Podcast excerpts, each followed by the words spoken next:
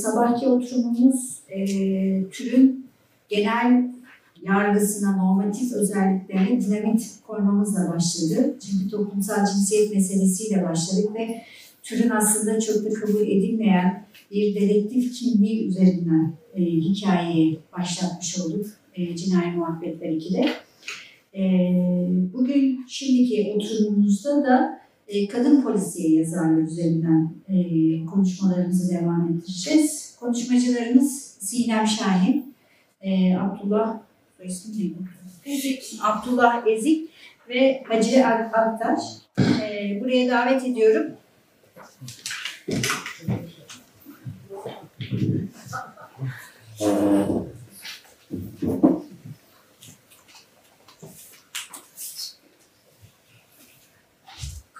Kronolojik olarak gidelim. Değil mi? Kronolojik olarak düşünürsek ilk senle başlamalıyız lazım. Evet, Sinem Şahin, e, Yıldız Teknik Üniversitesi Türk Dili ve Edebiyatı bölümünde e, lisans mezunu. Aynı zamanda da yine Yıldız Teknik Üniversitesi'nde yüksek lisansını devam ettiriyor ve konuşacağı yazar onun aynı zamanda yüksek lisans konusu. E, Valah Nurettin'in e, Vanu'nun eşi olarak e, edebiyat tarihlerinde sadece yer alan ama aslında kendisi de bir yazar olan ve e, hem gazeteci hem e, politik kimliği hem de polisiye edebiyat üzerinde eserler vermiş ama e, unutulmuş mu, unutturulmuş mu? Hani e, kadın edebiyatı çerçevesinde düşündüğümüzde bir kadın yazarla e, bizi bilgilendirecek. E, öğretmenlik yapıyorsun aslında. İstifa etmiş. yani tabii yüksek lisans etmek lazım. E, buyur. Öncelikle herkese merhabalar. Ee, Ben e, sözlerime e, yürüttüğümüz çalışmaları bize böyle güzel bir ortamda sunma imkanı tanıdıkları için e, pek saygıdeğer hocam Didem Ardalı Büyükarman'a, Seval e, Şahin'e ve Ahmet Ümit'e teşekkürlerimi sunarak başlamak istiyorum. Her e, akademik çalışmayı yürüten araştırmacı gibi bundan yaklaşık bir yıl önce e, Müzeher Banu ile ilgili bir literatür taraması çalışmasına giriştiğinde e, iki ayrı sonuca e, ulaştım. Bunlardan bir tanesi Müzeher'i aslında doğrudan e, ilgilendiren e, sonuçlardı. Bir diğeri de e, Müzeher'i dolaylı yoldan ilgilendiren e, sonuçlardı. Sözlerime ilk olarak e, dolaylı e, yoldan e, ilgilendiren sonuçlarla başlamak istiyorum. E, bir edebiyat tarihi e, edebiyat tarihi çalışan bir öğrencinin e, başucu kitapları olarak nitelendirdiğimiz e, bu önemli çalışmaların e, Sen şey. Evet, tamam. E, bu çalışmaları incelediğimde Müzeyher Van'ın kendisine yer bulamadığını gördüm. E, fakat çalışmalarımı derinleştirdikçe aslında bu e, problemin e, Müzeyher Van'ın yokluğuyla alakalı değil, daha ziyade bir kadın yazar görünümlüğüyle alakalı olduğu e, sonucuna ulaştım. Buradaki istatistiklerde de görüldüğü üzere e, toplam yazar, yazar sayısı ile e, kadın yazar sayısının e, oranlarına baktığımızda bunun e, bilimsel ve gerçekçi bir e, sonuç olduğunu ben kendi adıma düşünmüyorum. Ve bu e, çalışmalardaki en büyük problemin kadın yazar görünürlüğü açısından değerlendirmenin eksik olması olduğunu düşünüyorum. Yaşamın her alanında olduğu gibi kadınların edebiyat tarihi, Türkçe edebiyat tarihi yazınında da kendilerine üretim kendilerine, üretimlerine e, yer bulamadıklarını, e, üretimlerinin takdire veya değerlendirmeye e, değer görülmediğini, e, bu anlamda da feminist bir perspektifle yeniden oluşturulacak bir Türkçe edebiyat tarihi e, gerçekleşmeden bilimsel bir çalışmanın olamayacağına kanaat getirdim. Feminist bir politikanın kuruluşu neden elzem? E, aslında biz bunu genel olarak kadın yazar görünümlü açısından değerlendiriyoruz ama e, ben e, tek başına kadın yazar görünümlü, görünümlü üzerinden değerlendirmiyorum. E, kadın kadın e, feminist politikaya uygun bir şekilde, e, feminist bir perspektifle e, şekillendirilmemiş bir edebiyat tarihinin e, ve e, kadın yazımının kimlik oluşturma açısından kör bir noktada kalacağını düşünüyorum. E, şimdi neden bu konu önemli olduğuna biraz daha yaptığım literatür çalışmasında müzehleri doğrudan ilgilendiren e, sonuçlarla açıklamaya çalışacağım. Neden önemli? E, feminist bir perspektifle bakılmadığında nasıl bir sonuç ortaya çıkıyor? E, başta da söylediğim gibi Müzeher Vanya ya da e, Müstehar e, ismi olan Nihal Karamarlı'ya yaptığım çalışmalarda e, rastlayamadım ne yazık ki. E, fakat kendisini 1987 yılında kendi sosyal çevresine dair e, tanıklıklarını yazdığı Bir Dönemin Tanıklığı adlı eserinin e, üzerine kendisi hakkında edebiyat dergilerinde ve gazetelerde çeşitli yazılar çıkıyor. E, bu yazıları inceleyip e, genel bir çerçeve oluşturmak istediğimde ortaya e, kendisiyle ilgili şöyle yorumlar e, çıkıyor. E, Müzehher Banu para kazanmak amacıyla polisiye roman e, yazmıştır. E, Banu sayesinde e, romanlarını icra etmiştir. Banu'dan önce kendisinin bir yazarlık geçmişi yoktur. E, aslında Nihal Karamağralı e, eşinin e, Müzeher Banu'nun müstearı değil, Vala Nurettin'in kendi ismiyle yazmaya çekindiği eserlerde kullandığı e, müsteardır. E, Meziyet Çürüksu'nun e, Vala Nurettin'in Nihal e, Müzeher'den önceki eşi olan Meziyet Çürüksu'nun müstearıdır gibi bilgiler mevcut. Fakat ben e, Müzeher Banu'nun hayatına dair yaptığım çalışmada e, yapılan bu tespitlerin %95'inin e, yanlış olduğu e, sonucuna vardım. E, esasında Müzeher Banu e, çocukluğundan itibaren her zaman macera romanlarına ilgi duymuş bir kadın. E, eğitimini çok erken bırakmak zorunda kalıyor. Fakat e, eğer oku, okumuş olsa e, kendisini kriminoloji okumak istediğini, üniversitede kriminoloji üzerine eğitim görmek istediğini belirtiyor. E, kendisi e, Vala Nurettin'den e, çok daha önce, onunla tanışmadan çok daha önce eserlerini icra etmeye başlıyor. Zaten e, Vala Nurettin'le tanışmasının da yine gazetelere gidip gelirken e, gerçekleşen tanışıklıklar aracılığıyla olduğunu biliyoruz. E, Vala Nurettin'in e, Nihal Karamağralı müstahını kullanma gibi bir ihtimal söz konusu değil. Aksine e, Müzehher Banu'nun kendisiyle yapılan sözlü tarih e, söyleşisinde e, sadece tek başına tek başına yazdığı romanları e, yer yer yer yer müşterek imzayla iki romanı müşterek imzayla gazetelere teklif ettiklerini söylüyor. Yani bizim e, feminist politikadan e, bağımsız oluşturduğumuz bu tek ayağı kırık e, düzlemin e, her şeyden önce bilimsel bir niteliği olduğunu söylememiz e, imkansız e, bu noktada. E, bunu da geçelim hocam. E, şimdi birazcık Müzehher Banu'nun e, hayatı üzerine yaptığım e, çalışmadan bahsetmek istiyorum. E, kadın yazarların e, hayatlarına dair yapılan çalışmaların kendilerinin edebi yazılarının niteliklerine dair de çok fazla ipucu verdiği e, hepimiz tarafından aşikar. E, Müzehher Banu'nun hayatını incelediğimizde de zaten e, sürükleyici bir macera romanı gibi e, ilerlediğini aktığını görüyoruz. E, kendisi 1913 yılında Laskiye'de doğuyor. E, babasının ticaret e, yapmak amacıyla e, Lübnan'a gittiği sırada annesi Nihal Hanım'ın sancılan yol üzerinde sancılanması üzerine Suriye'nin Laskiye kentinde dünyaya geliyor.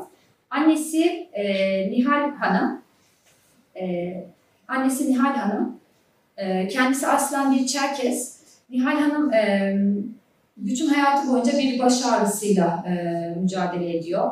E, Müzeher Banu'nun annesine dair anıları da e, kendisinin sancılar içinde yaptığına dair. E, esasında Birinci Dünya Savaşı sırasında e, müttefik Alman gemisinden e, gelen bir Alman doktor e, kendisinin beyinde uğur olduğunu tespit ediyor fakat e, kurtulması artık çok geç olduğu için e, hiçbir şekilde Nihal Hanım'a yardım edilemiyor ve Müzeher Banu henüz 7 yaşındayken Nihal Hanım hayatını kaybediyor. Nihal Hanım hayatını kaybettikten sonra Müzeher'in hayatında e, babası çok önemli bir e, noktaya geliyor. Babası e, ise Ömer Faruk Bey. Ömer Faruk Bey e, aslen Dersimli e, biri. E, çok renkli bir kişiliği var e, Ömer Faruk Bey'in. Kendisi çiftlik ağası, tüccar, e, Antalya'ya ilk sinemayı getiren kişi, Ford acentesini Çukurova'da ilk kuran kişi. e, Bektaşi, Mason yani çok farklı birden fazla kimliğe sahip olan e, ilginç bir adam. E, esasında biraz tacir olmasıyla alakalı olduğunu düşünüyorum. Herkese yakın olma çabası içerisinde olmuş. E, zaten sık sık da tevkif ediliyor. E, yurt dışında da, e, burada da. E, Ömer Faruk Bey'in bu hareketli hayatı, e, farklı hayatı çok fazla yer değişikliğine de e, sebep oluyor. Bu anlamda e, Müzeher Banu'nun çocukluğu e, aslında geniş bir coğrafyayı kapsayan panoramik bir dönem anlatısı gibi e, gözümüzün önünde bir tablo çıkarıyor. Çünkü Müzeher Banu'nun çocukluğuna dair ilk anısı diye anlattığını e, mütareke dönemi e, yok e, İstanbul'un işgali zamanı e, Kurtuluş'ta e, anneannesinin yalısında e, dedesi, e, dayısının kadın kılığına girerek e, gizli gizli eve gizli belgeler getirdiğine dair o çocukken Müzeher bu durumu anlayamıyor ama sonradan e, konduruyor ki e, işgal altındaki İstanbul'da dayısı gizli bir şeylerle uğraşıyor. E, bir sonraki anısı e, Müzeher Banu'nun e, babasının e, Antalya Serik'te portakal bahçelerinin ortasında büyük bir çiftliği var. E, bir sonraki anısı Müzeher'in bu çiftliğin e, bahçesinde e, mütareke dönemi yaralanan eşkıyaları babasının iyileşene kadar sakladığı ve e, teslim edilmesi istendiği halde onları teslim etmediğine dair e, onların tedavi süreçleriyle kendisinde bizzat ilgilendiği, çocukken e, ilgilendiği döneme dair anıları mevcut. E, aynı zamanda mübadele döneminde kendi çiftliklerinde çalışan işte Yunan e, Dimitri'nin e, Yunanistan'a teslim edilmemesi için verdiği mücadelelere dair. Sadece çocukluk anlarına bile baktığımızda Müzeyyer Banu'nun bence macera romanı yazmaktan başka çaresi yokmuş gibi e, geliyor. E, eğitim hayatına gelecek olursak e, Müzeyyer Banu e, eğitimine İzmir'de e, İtalyan okulunda başlıyor. Fakat annesinin vefatından sonra Antalya'ya gitmeleriyle beraber orada e, yine bir e, İtalyan okulunda devam ediyor. Ortaokula geçtiğinde ticaret e, okuluna başlıyor. Fakat İtalyan okullarının e, ülkede savaş sürecinde kapatılmasıyla beraber e, normal diğer öğrencilerin de bitirdiği ortaokuldan mezun oluyor.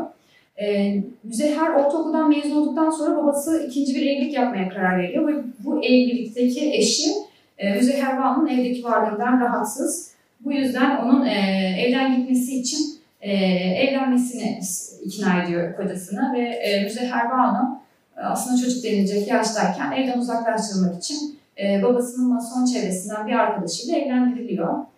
E, Müzeher Banu bu süreçten itibaren e, Vala Nurettin'le tanıştığı sürece kadarki yaşamını yok olmamış, yok sayıyor.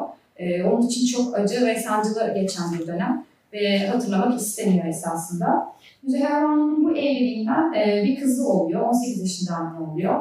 E, fakat zaten mutlu olmadığı evliliği e, 4 yılın sonunda e, sona eriyor. Boşandıktan sonra tekrar babasının yanına bu sefer Büyükada'ya yerleşiyor. Orada İngilizce dersleri almaya başlıyor. E, ve e, aslında yavaş yavaş hikayelerini e, icra etmeye başlıyor Müzeyher Banu. E, bu icra ettiği hikayeleri aslında gazetelere götürüp vermek de istiyor. Fakat babası onun çalışmasına izin vermiyor. E, yine bir e, hayatındaki bir erkeğin e, ona verdiği mutsuzluktan kaçmak için e, Müzeyher Banu tekrar evlenmeye karar veriyor. E, bu sefer Cemal Nadir e, Güler ile evleniyor karikatürist. E, Müzeyher Banu Cemal Nadir Güler'in sanatçı kişiliği itibariyle onu daha çok anlayacağı ve daha çok paylaşım yapabileceği bir hayat kurgularken e, kendisinin hassiz ve kıskanç kişiliği kaynaklı e, yine sağlıklı evlilik yürütemiyor ve 3 yılın sonunda ondan da boşanıyor. E, bu, boşanmadan 6 ay sonra da aslında hayatında belirleyici bir noktada bulunan Vala Nurettin Banu ile evleniyor. Kendisiyle olan evliliği 25 yıl kadar sürüyor. E, bu evlilik Vala Nurettin'in vefatıyla e, sona eriyor. E, Müzehar Banu'nun e, mesleki hayatına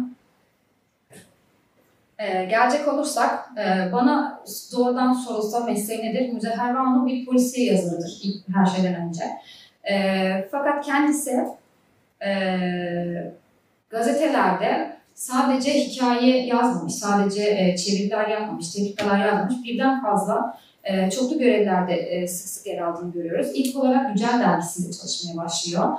Burada çeviriler yapıyor, kısa hikaye çevirileri yapıyor. Kendi imzasıyla olan e, bir hikayesi var ama e, sanırım imzası olan hikayelerin de çevirisini yapıyor. Kendisinden bir röportajdan algıladığımız bu. Fakat bunun dışında matbuat alanında da çeşitli görevler aldığını gözlemliyoruz.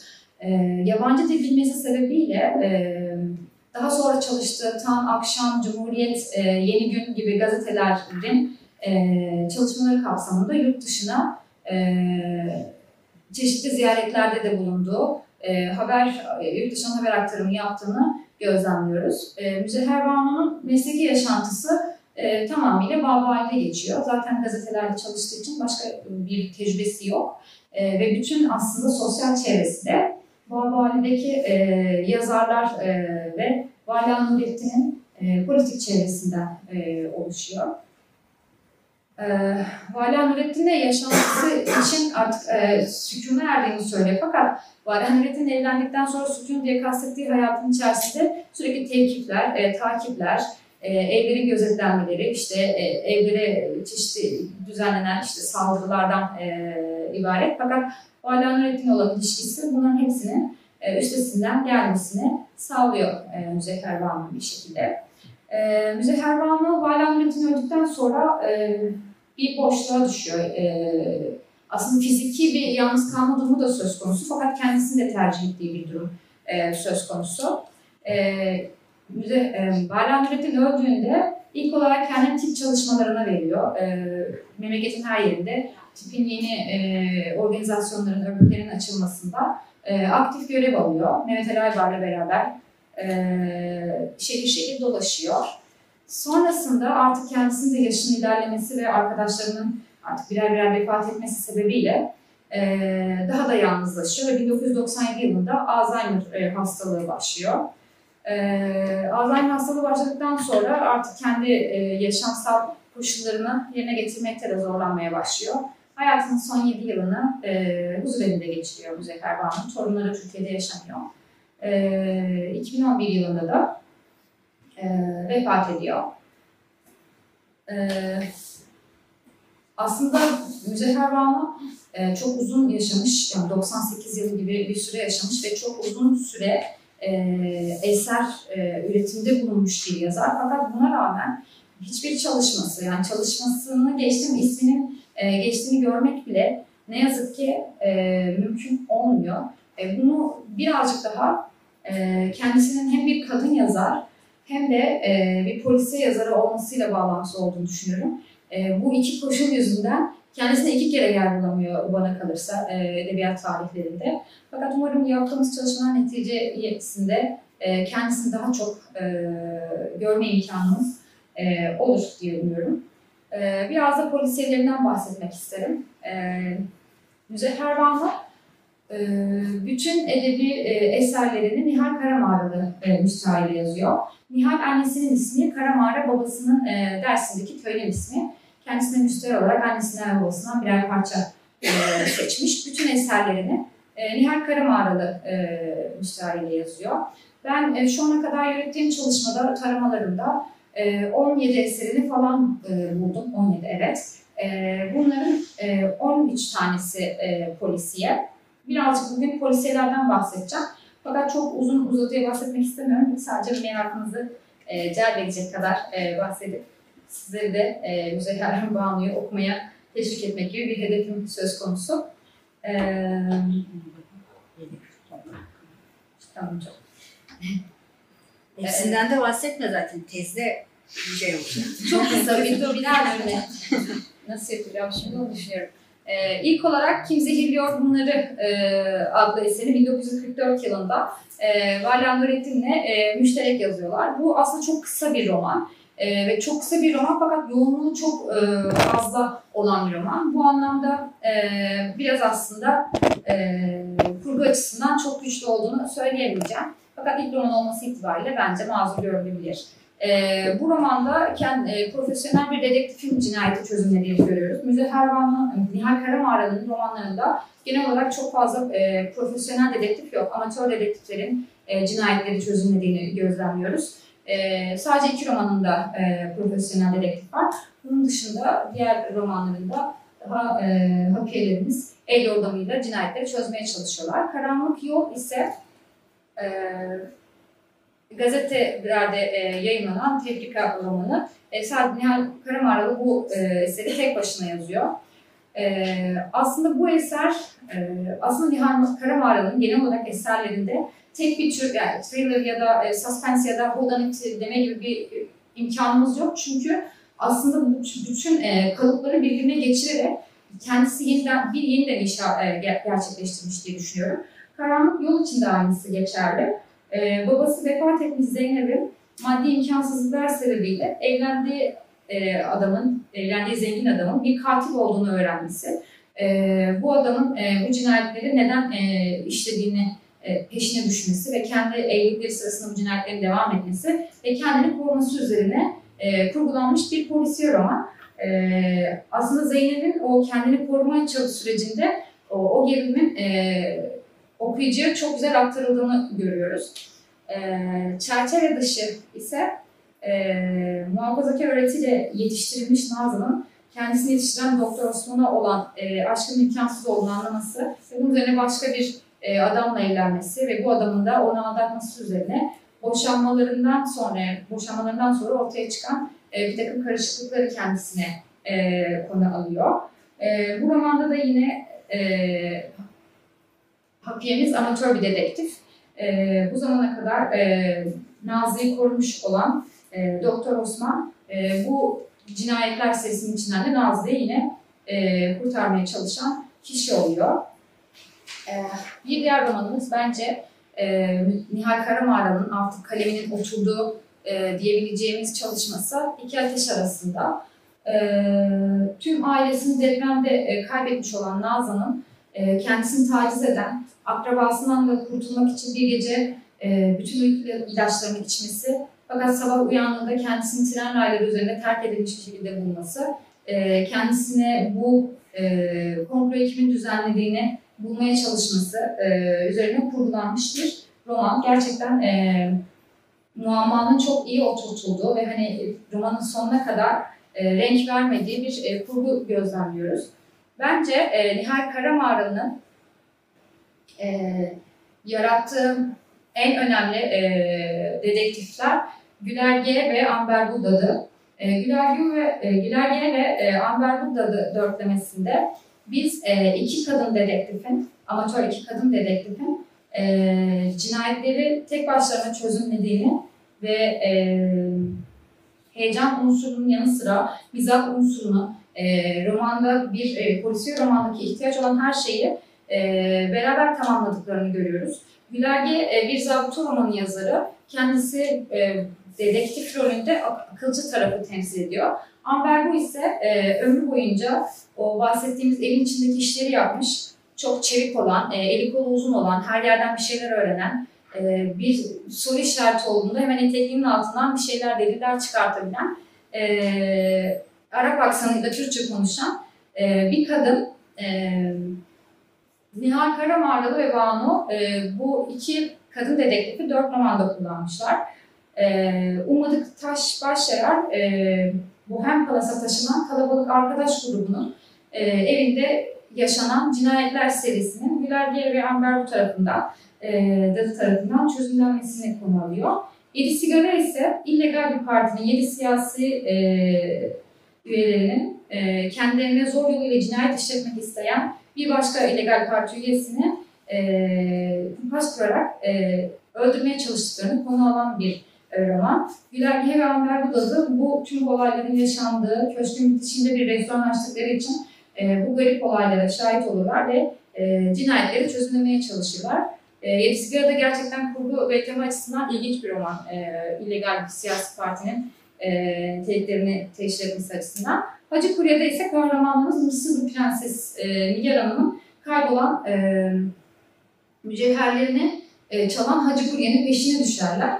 E, Hacı Kurye'de e, bu mücevherleri saklayabilmek için birden fazla cinayet işler ve e, Amber Hudalı ve Gülerge e, gayet eğlenceli bir şekilde e, bizlere bu muammanın çözümünü sunar. Perçemli Adam e, bence yine e, Nihal Karamağralı'nın ilginç olan eserlerinden bir tanesi.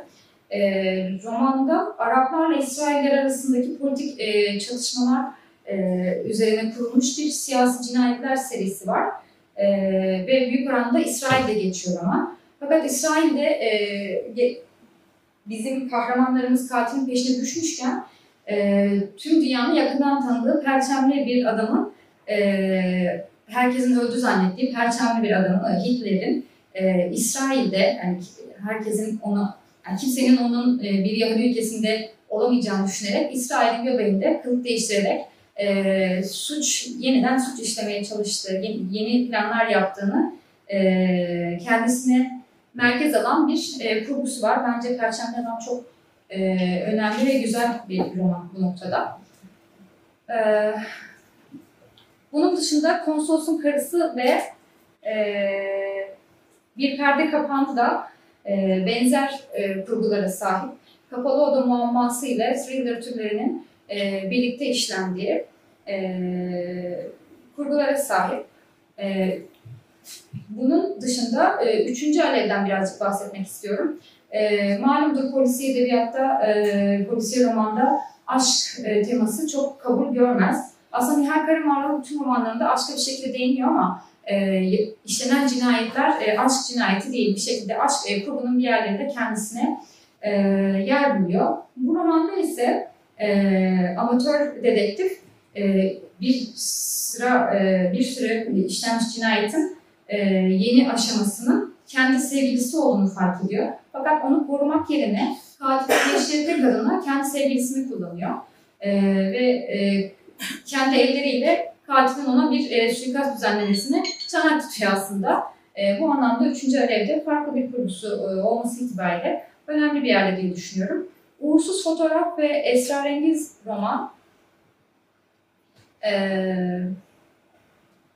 Nihal Karamağralı'nın e, Ak Kitabevi tarafından basılmış son romanları. Zaten toplamda üç e, kitabı basılıyor. Diğerleri tebrik olarak kalıyor. E, Uğursuz Fotoğraf İkinci Dünya Savaşı zamanı bir casus hikayesi üzerine kurulmuş. E, bu roman savaş dönemi e, atmosferini aslında muammalar aracılığıyla okuyucuya ustalıkla e, aktarıldığı bir fotoğraftaki bir leke üzerinden bir muammanın çözüldüğü e, çok iyi işlenmiş bir roman. Esrarengiz Çorap da birbiriyle bağlantılı iki cinayetin birer partisi sırasında çözümlenmesini anlatan e, ve avcılık üzerine inanılmaz detaylı bilgiler veren ve bu e, detaylar üzerinden muammanın nasıl kurulduğunu bizlere aktaran başarılı bir roman. Devam ki Ömer Karamağralı e, edebiyat tarihimizde e, bence çok önemli bir yerde duruyor. Kendisinin 16'dan fazla romanı var e, ve yazdığı romanlar kendi dönemi içerisinde değerlendirildiğinde ben çok başarılı olduklarını düşünüyorum. Bu anlamda umarım yaptığımız çalışmalar neticesinde kendisinin tefrika eserleri de baskı imkanı bulur ve edebiyat tarihimizde daha fazla kadın yazarın e, görünümünü sağlamak adına bir şeyler yapabilmiş olur diye düşünüyorum. Teşekkür ederim.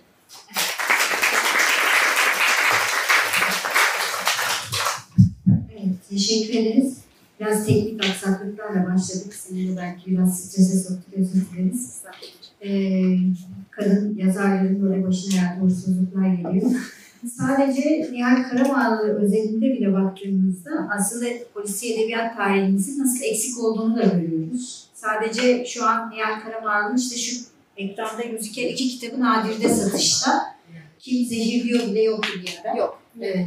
Ee, yani bu iki kitap zar zor bulunuyor. Onun dışındakilerin hiçbiri zaten basılmadığı gibi e, Erol Bey'in kitabına da dahil edilmemiş durumda. Yani Erol Bey sadece uğursuz fotoğraf ve esrarengiz çoraptan doğal olarak bahsediyor. E, ve burada Amber Budadı üzerinden düşünürsek e, 1950'li yıllarda Nihal e, Karamağlı'nın bir de dedektif serisi yani bir kahraman dedektif e, kahramanı yarattığını görüyoruz ve bu da edebiyat yani polisi edebiyat tarihinde e, üzerine herhangi bir söz söylenmemiş, e, hakkında herhangi bir araştırmaya e, konu olmamış bir durum. E, bu tarz romanlar yani Nihal Karamağlı'nın dönemine baktığımız zaman aslında 1940'lı yıllardan sonra e, özellikle İstanbul merkezi İkinci Dünya Savaşı'nın etkisiyle çok yoğun bir e, gazete yayını yapıldığını görüyoruz. Gazetelerin sadece isimleri bile dönemin aslında basın dünyasını gösterir. Zaman diliminde gazete basılmasına neden oluyor. Gazeteler en fazla bir ya da iki sayfa çıkıyor ve doğal olarak sadece haberle gazetenin tamamını dolduramayan yayıncı dünyası aslında bu yazarların tefrikalarıyla kendisine hem okuyucu da sağlamış oluyor hem de gazetesinin formasını doldurmuş oluyor. Ve bu gazetelerde sadece polisiye edebiyat için değil, aşk edebiyatı, işte popüler türün içerisine sıkıştırılmış macera, e, polisiye, casusluk ki sadece casusluk üzerinden ki dönemin de zaten ruh havasını göstermesi açısından önemli. Birçok yazarın e, hem kendi özel isim, kendi bilinen isimleriyle hem müstahar isimleriyle hem de bugün daha tespit edemediğimiz yine müstaharlarının arkasında kalmış yazarların e, maalesef eserleri var ve bunlar da bunlardan da yararlanılarak bir edebiyat tarihimiz yazılmış değil. E, tekrar hatırlatayım 21. yüzyıldayız. Bunlar da öyle Tanzimat döneminde yazılmadı veya Arap alfabesinde yazılmadı. Hani biz Aa, o alfabeye aşina değiliz deyip de kendimizi kurtaracağımız bir durumda söz konusu değil. Şunu da hatırlatayım, burada söylemiyoruz. Tezin bir güzel sürprizi daha var. Nihal Karamarlı'nın bir de tiyatrosu var polisiye yazmış olduğu şehir tiyatrolarında oynanmış bir kapalı muamma. Şimdi Abdullah Ezik e, yine bir kadın e, ve e, hani unutulmuş, unutturulmuş değil, aslında hiç bilinmeyen yazarlar. Yani bir şey unutulması için baştan bir ara hatırlanılması sonra ha, evet öyle biri vardı diye unutulması gerekiyor ama bu yazarlar maalesef ismen veya cismen hiç hatırlanmasına bile şey e, remak olmamış bilinmeyen yazarlardan Zuhal Kuyaş üzerine bize e, bir sunum yapacak. Zuhal Kuyaş aslında e, 2000'lerin 2010'dan sonra yani 2013'te yanılmıyorsam değil mi? Şeyden çıkmış. Labirent'ten. E, cengaverce bir hareket yaptığını e, karar kılmıştır. Çünkü e, maalesef yani sadece polisiye edebiyat basarak çeviri ya da telif hayatta kalamadı. E, ve Zuhal Kuyaş da o yayın evinden e, romanları yayınlanmıştı. E, tabii ki şimdi bugün Zuhal Kuyaş da yine hani e, baskısı olmayan yazarlardan oldu. Zaten zamanında bilinmiyordu. Labirent sayesinde bir ara görünür gibi oldu ama şimdi yine hiçbir kitabı basılmıyor. Şu an elimizde Zuhal Kuyaş'ın iki kitabı var. Zuhal, e, Abdullah bahsedecektir. Bir kitabı da yine telif, e, tefrikada kalmıştı. O da yine bulundu. E, Yıldız Teknik Üniversitesi'nin büyük çabalarıyla öğrencilerimizin. E, o da yayın aşamasına geçti. Ee, Ben ilk olarak biraz Zuhal Kuyuş'un e, hayatından e, bahsederek giriş yapmak istiyorum programıma. Öncelikle Didem Hoca'ya, Temel Hoca'ya ve Ahmet Ümit'e burada bana yer verdikleri için çok teşekkür ederim. Ee, Zuhal Hanım hakkında ne desem herhalde ilk defa ortaya çıkan bilgi olacak çünkü zaten hakkında çok az şey biliniyor. Aslında kendisi e, 1923 doğumlu, Cumhuriyet'le yaşıt 2014 yılında yakın bir e, geçmişte aramızdan ayrılıyor. E, Diğer iki roman hali hazırda sanatlarda biraz daha bulunabilme ihtimali olan ve benim aklıma e, sayesinde ulaştığım e, sonuncu olarak Kartal Yuvası. E, son roman ise bir aşıyla bir e, tarihi roman olarak e, tanımlayabileceğimiz e, bir kitap. E, Dual e, Quash'ın aslında aile kökenleri e, Kafkaslara kadar uzanıyor. Hem anne tarafından hem baba tarafından e, ailedeki Gürcülük, Lazlık e, ve Türklük e, var. E, bu anlamda ailenin e, geçmişten itibaren e, ciddi anlamda göç hareketi içerisinde olduğunu söylemek mümkün. E, aile ilk defa e, 2. Abdülhamit dönemindeki meşhur e, 93 Harbi'nden sonra e, Karadeniz bölgesine gelerek yerleşiyorlar. E, aile genel olarak e, ana hatlarıyla Trabzon, Batum e, ve ardından da Akçakoca, e, Zonguldak tarafına yerleşiyor. Ve orada da artık e, tamamen yerleşmiş oluyor. E, Ailenin e, bu Gürcü e, hareketleri, Gürcü kökeni aslında Aşile romanında kendine bir karşılık buluyor. Cüneyt Küreş'in romanlarında e, çeşitli otobiyografik ögelerin bu anlamda olduğunu söylemek mümkün. E, Cüneyt Küreş aynı zamanda tarihçi Ahmet Kıyaş ve e, Kıraathane'nin de yöneticilerinden e, Nilüfer Kıyaş Hanım'ın e, annesi. E, ben e, bu çalışma sırasında hem Ahmet Kıyaş'la hem Nilüfer Kıyaş'la doğrudan e, çeşitli söyleşiler de yaptım. Dolayısıyla tüm bilgilerinde bir tarihçi ve edebiyatçıya dayandığını bu anlamda söylemek mümkün. E, Zuhal Hanım'ın annesi, e, e, babası e, Hacı Mehmet Arif Bey, E, kendisi Zonguldak'ta bir maden işletmecisi. Bölgedeki ilk maden işletmecilerinden e, birisi. E, bunu endüstriyel boyuta taşımak da önemli. E, kendisi ilk olarak bu maden işletmeciliğin e, ilk olarak maden işletmeleri kuruyor. Bunu daha sonra geliştiriyor, belirli yatırımlarla giderek büyütüyor. Daha sonra e, gemiler alıyor, alarak e, kömürleri gemilerle İstanbul'a kendi taşımaya başlıyor ve böylece bir armatörlük e, gelişmiş oluyor. Kurtuluş Savaşı yılları sırasında Anadolu'daki e, Ankara hükümetine ciddi anlamda maddi yardımlarda bulunuyor. E, öyle ki e, gerek Mustafa Kemal Paşa gerek de e, Cumhuriyet Halk Partisi ilişkileri de savaştan sonra da devam etmeye başlıyor. E, Hacı e, Mehmet Arif Bey'in e, Kurtuluş Savaşı'ndan sonra da İş Bankası'nın kurucu ortaklarından biri olduğunu ve e, kendi parasıyla Mustafa Kemal adına hisse alarak ona borçladığını da söylemek mümkün. E, bunu hem e, hem de Ahmet Bey e, ifade etmişlerdi. Ee, Daha sonra e, Mehmet Arif Bey e, iki evlilik yapıyor. Bunlardan ilki e, Zonguldak, Zonguldak'ta erken yaşlarda yaptığı bir evlilik. Bu evlilikten 7 tane çocuğu oluyor. İkinci evlilik ise e, daha çok İstanbul yıllarına denk geliyor ve e, daha bolluk bereketlik içerisinde olduğu sırada yaptığı bir evlilik. Burada e, Duale'nin annesi olan Fatma Hanım'la evleniyor. E, Bu evlilikten de e, 4 çocuğu oluyor. E, Bu çocuklar daha sonra önemli noktalara geliyorlar. En büyük çocuk bu ikinci evlilikten ve Duale'nin ön kardeşlerinden e, Berin Arna. E, Kendisinin oğlu Azmi Arna daha sonra ünlü sin- e, sinemacılarından Şerif Seder ile evleniyor. E, Ulvi Madenci var. E, Ulvi Bey daha çok e, aile işletmelerine devam ettiriyor. E, Selma Madenci var. Yine sinemayla ilgilenir ve e, daha sonra Amerika'dan gelen e, turistlere rehberlik yaparak e, bu anlamda hem belgesel çeker hem de bir turist rehberliği yaparak da Türkiye turizm tarihinde sanırım kendisinden bir yer ediniyor. E, son çocuk ise e, Hanım. E, bunları söylemek mümkün. E, daha sonra e, belki biraz Hacı e, Arif, e, Mehmet Arif Bey'den bahsetmek gerekir. Çünkü Zuhal Hanım ailenin son çocuğu olarak dünyaya gelir ve babası tarafından çok şımartılır. Öyle ki Hacı Mehmet Arif Bey bir gemisine Zuhal Hanım'ın adını verir. En küçük kızını bu kadar sevdiğini kendi ifade eder. Ancak Hacı Mehmet Arif Bey'in vefatından ardından ailede ciddi sıkıntılar baş göstermeye başlar. İlk olarak e, çocuklar arasında miras kavgası başlar. Daha sonra mallar e, parçalanır ve e, bugün artık e, pek fazla bir şey kalmaz. Bu anlamda e, bir anlamda klasik bir e, miras kavgası ve ardından gelen de ailevi kopuşlar söz konusu. E, bu hikayelerini e, Dual Hanım'ın e, romanlarında görmek mümkün. E, Dual Passion romanlarında e, zengin aileden, vasfı aileden gelen e, karakterler ve e, daha sonra tüketilen bir miras hikayede her zaman vardır. Bu anlamda e, dediğim gibi otobiyografik ödevinin e, Passion e, kitaplarında yeri olduğunu söylemek mümkün. E, Dual Passion'ı iyi derecede Fransızca bilir. E, kütüphanesinde e, Fransızca kitapların olduğunu söyledir e, çocukları. Bu anlamda Fransızca roman okuması önemli. E, Osman Bey'deki Ekol Moderne'de e, kentte eğitim alır. Daha sonra İstanbul Hukuk Üniversitesi bitirir ancak üniversite eğitimine e, biraz da ailevi nedenlerden dolayı e, devam etmez. E, burada Mehmet Arif Bey Köşkü'nü görüyorsunuz. Akçakoca'da bugün hala ayakta olan bir köşk. Zuhal Hanım'ın e, bu köşkte doğduğunu söylemek mümkün. E, Akçakoca bugün işte Düzce'ye bağlı aslında. Daha sonra herhalde ilçe el değiştiriyor.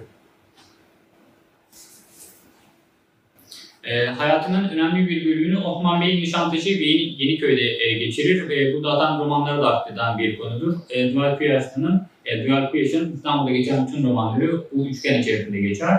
E, eşi mühendis ve müteahhit. E, Dual Hanım'ın e, gençlik yılları daha çok Ankara, Aydın, İzmir ve İstanbul'da geçer.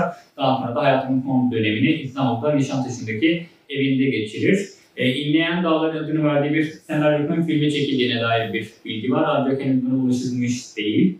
O yüzden tam olarak ilgili bir bilgi değil. E, bunlarda da dört tane e, roman kalemi aldı. E, sağ tarafta Hanım'ın e, gençlik yıllarına ait bir fotoğraf, sol e, taraftan da e, fotoğrafta ise e, vefatına yakın bir dönemde çektirilmiş bir vesikalık fotoğrafı mevcut. Burada da yine bir kokteyl sırasında e, eşiyle beraber çektirdiği bir fotoğraf var. Ben Kraliçenin Şamdanları ile birlikte biraz e, Dual Creation e, polisiye romanlarından e, ve bunların ortak özelliklerinden bahsetmek istiyorum. E, Kraliçenin Şamdanları Dual Creation'ın ilk polisiye e, roman romanı. E, 1949 yılında en son dakika gazetesinde tefrika edilir ancak daha sonra kitaplaştırılmaz ve e, ne Dualen'in e, daha sonra bu romana çalışır ne de herhangi bir araştırmacı ta ki günlere kadar bu romana bir daha geri dönmez. E, bu romanda iki tane temel karakter var. E, Orhan Gençoğlu ile Lerdan Köseoğulları. E, bu ikili arasındaki aşk e, sabittir. E, aşk teması bütün e, romanlarda dedektif rolündeki karakterle ilgili olarak e, kullanılır. E, Köseoğulları'nın evine bir hırsız girer. Bu hırsız e, Murat Bey'i öldürür. E, Lerdan'ın e, babası. E, Orhan bir gazeteci olarak bu olaya el atır el atar. Bunu ortaya çıkartmak ister. Hem ikili arasındaki bir aşk hikayesi bundan sonra devreye girmeye başlar. Hem de bu aşk ilişkisine paralel bir şekilde işte Lerdan tehlikelere girer. Orhan onun koruyucu meleği ve bu cinayeti çözecek dedektif olarak e, rol üstlenir ve aileye dışarıdan yardım eder. E, Burada e, hem roman üzerinden hem de e, Dual Passion diğer roman e, üzerinden çeşitli bir e, bahsedebileceğim ortaklıklar var. Bunlardan ilki Dual Passion hiçbir ana erkek karakteri güvenilir, sabit bir karakter değildir. Hep yalancıdır. Her hep de sevdiği kadına yalanlar söyler ve e, bu yalanlar üzerinden bir örgü e, kurar. Ama ne hikmetse e, bu kadınların hepsi de bu yalanları kabul eder, öğrenir ve bilmiyormuş gibi yapmaya devam ederler. Evet, bir aşk vardır. Ancak bu aşk hep daha sonra evliliğe dönebilecek bir aşk hikayesidir ve hiçbir zaman bu sınırların e, ötesine geçmez. Ne karakterleri öpüşürken görür ne de hangi bir anlamda bir yakınlaşma görür. Bu anlamda oldukça stabil, oldukça sınırları e, belirli, e, çizili bir e, polisiye roman örgüsü vardır burada. E, bir diğer ortak nokta ise e, buradan e, bahsedebilirim. E, Köseoğulları'nın evine, eve giren hırsız Joseph Bernard adında bir Fransızdır. E, Zuhal Hanım'ın romanlarında ciddi bir e, problem var bu anlamda. Gayrimüslimler ve yabancılar e, oldukça olumsuz imgelerle birlikte anılırlar. Hiçbirinde e, olumlu bir bakış veya olumlu bir izlenek söz konusu değildir. Bu anlamda e, bütün karakterlerde bir Türkçü yan, bir milliyetçi yan vardır. Bütün yabancı karakterlerde de hainlik imgesi vardır. E, bunu biz bu romanda Jota Bernard ismindeki Fransız karakterde görüyoruz. E, romanın ilerleyen bölümlerinde e, romanın sonunu söylemeyeyim ancak işte Comte Bernard'da e, yine olumsuz olarak bahsedilen bir Fransız karakterdir. E, bu romanda çünkü Türkiye ile Fransa arasındaki tarihi ilişkilere e, ciddi e, göndermeler vardır. E, Dual Creation 3 politik romanında da e, belirli nesneler ve bu nesneler etrafında gelişen e, olaylar silsilesi vardır. E, bütün romanların kilidinde bir nesne vardır. Buradan nesne üzerinden hareket edilmesi de bence önemli bir e, noktadır. E, Kraliçenin şamdanlarındaki nesne zaten roman adını da veren şamdan hikayesidir. Ancak bunlar normal şamdanlar değil. E, Kraliçe Öjen'in e, Sultan Abdülaziz'de e, belki aşklarının bir hediyesi olarak, belki aralarındaki yakın, samimi, dostluk ilişkilerinin e, bir hatırat olarak verdiği şamdanlardır.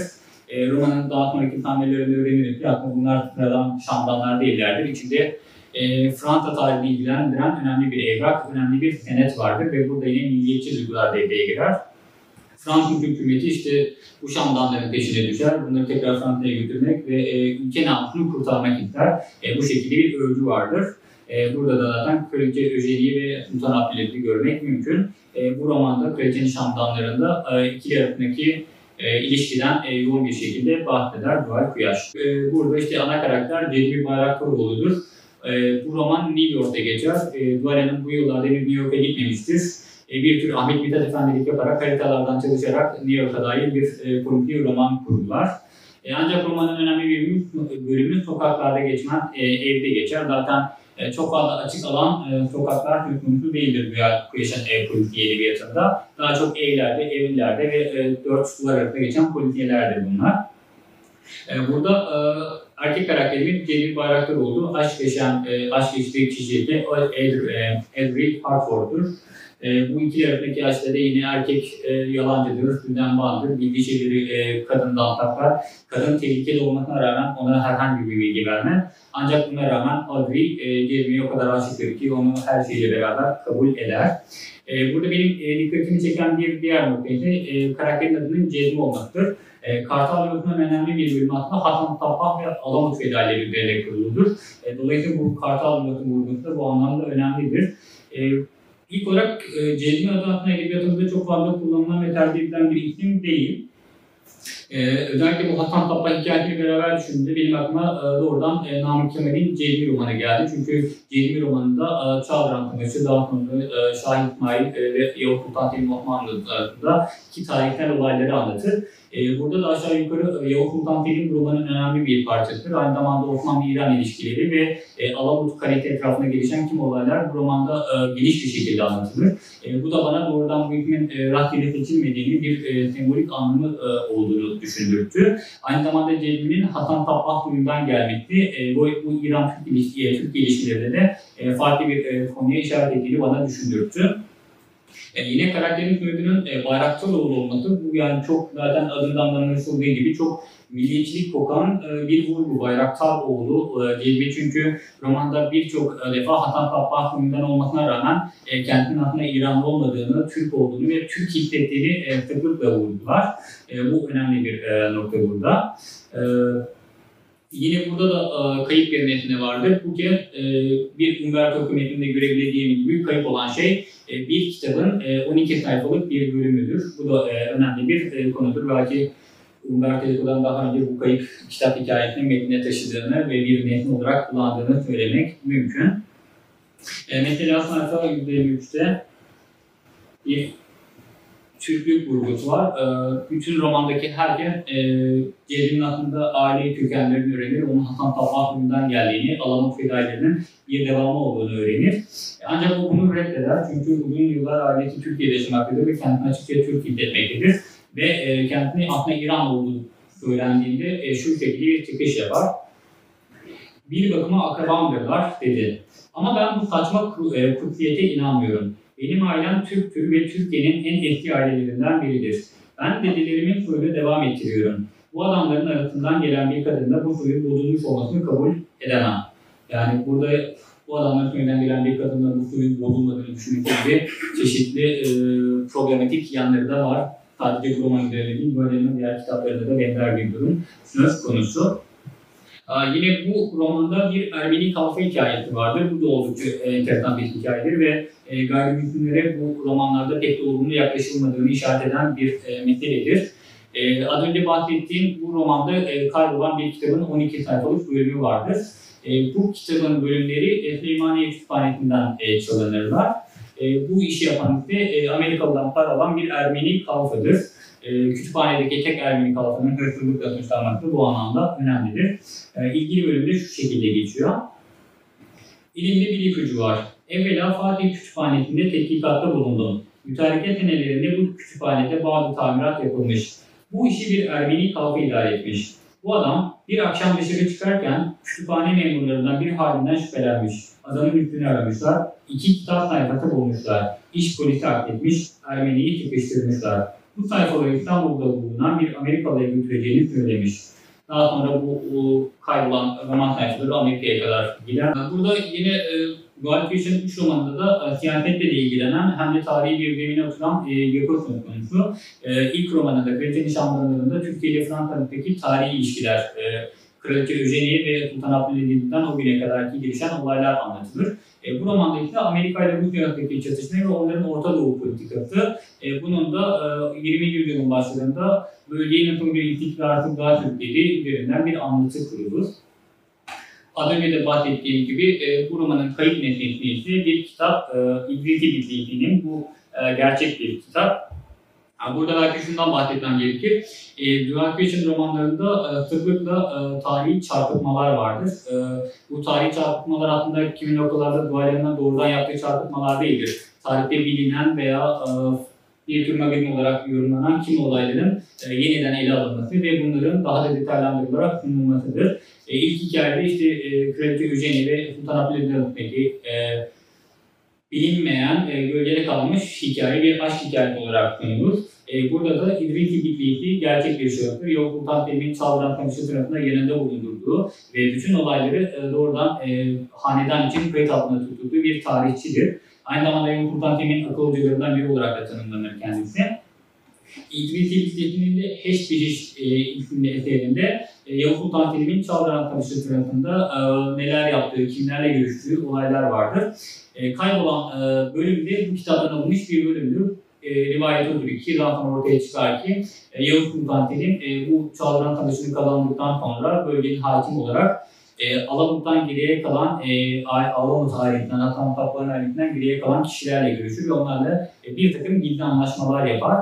Ve bunları sadece kendi ailesi için, kendi hanedan e, dediğim mensup kişiye dokunması için e, çok güvendiği adamı İbrikli bir gizliye e, kaydettirir. Bunun başka bir nüshası yoktur.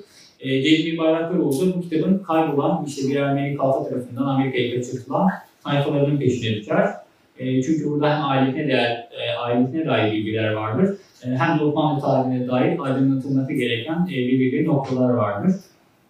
Dediğim gibi burada da e, bu gerçek, bu tarihi olayı e, Zuhale'nin e, bir tür çarpıtmayla, bir tür e, roman uyarlamasıyla oraya kurgusal bir yaklaşımla beraber yeniden ele alır ve aslında tarih olarak gerçekliği bir anlamı olmayan bu konularda romanı bu şekilde e, dahil eder. Bu anlamda tarihsel olaylarında bir tür politiğe çevrildiğini ve arkasına magazinsel e, çarpıtmalar ve çeşitli olayların e, saklandığını söylemek mümkün. E, sonuncu da e, daha da enteresan. E, Duelen'in e, kalemi ilerledikçe herhalde e, gücünü de artıran isimlerden birisi. Bunda tabii yaptığı arşiv çalışmalarının da ciddi bir rolü var. E, sonuncu oda da 1970 70 yılında yayınlanır. Bir roman olarak e, doğrudan yayınlanır bu kitap. E, 1900'ün e, 1960'ların sonunda İstanbul'da e, bir Yeniköy yılısında geçer. Bu işte önce de bahsettiğim gibi e, Bölen'in otobiyografisiyle örtüşen birçok ögeyi burada rastlamak mümkün. E, bu romanı ilginç bir şekilde e, yayıncı bulamaz Bölen'in ve kendi e, cebinden parasını karşılayarak İstanbul Baha Matbaası'nda yayınlar. E, Labirent yayınları batana kadar da bir daha kitap e, yeniden yayınlanmaz.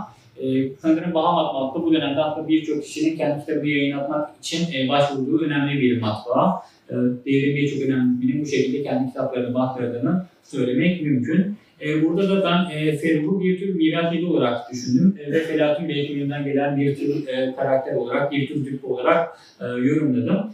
E, Ferruh ailesinden kalan bütün mirası e, Avrupa'da özellikle Paris ve Madrid tarafında e, mekikle okuyarak çarçur edildikten sonra elde hiç para kalmadığında e, tekrar baba ocağına Yeniköy'deki Yalı'ya döner ve hikaye burada başlar. Filmin buradaki bütün amacı e, ailede acaba kendime bir şeyler daha koparabilir miyim diye bir arayıştır. E, tabii bu arayışına e, maddi olarak bir karşılık bulmaz ancak e, aile bireyleri tarafından bu yolda kalmasına izin verilir. E, Ferruh'un e, romanda daha sonraki gelişen olaylardaki e, genel tarzı zaten e, tekrar para kazanarak e, Paris'e geri dönmek ve orada e, bıraktığı hayatına devam etmektir.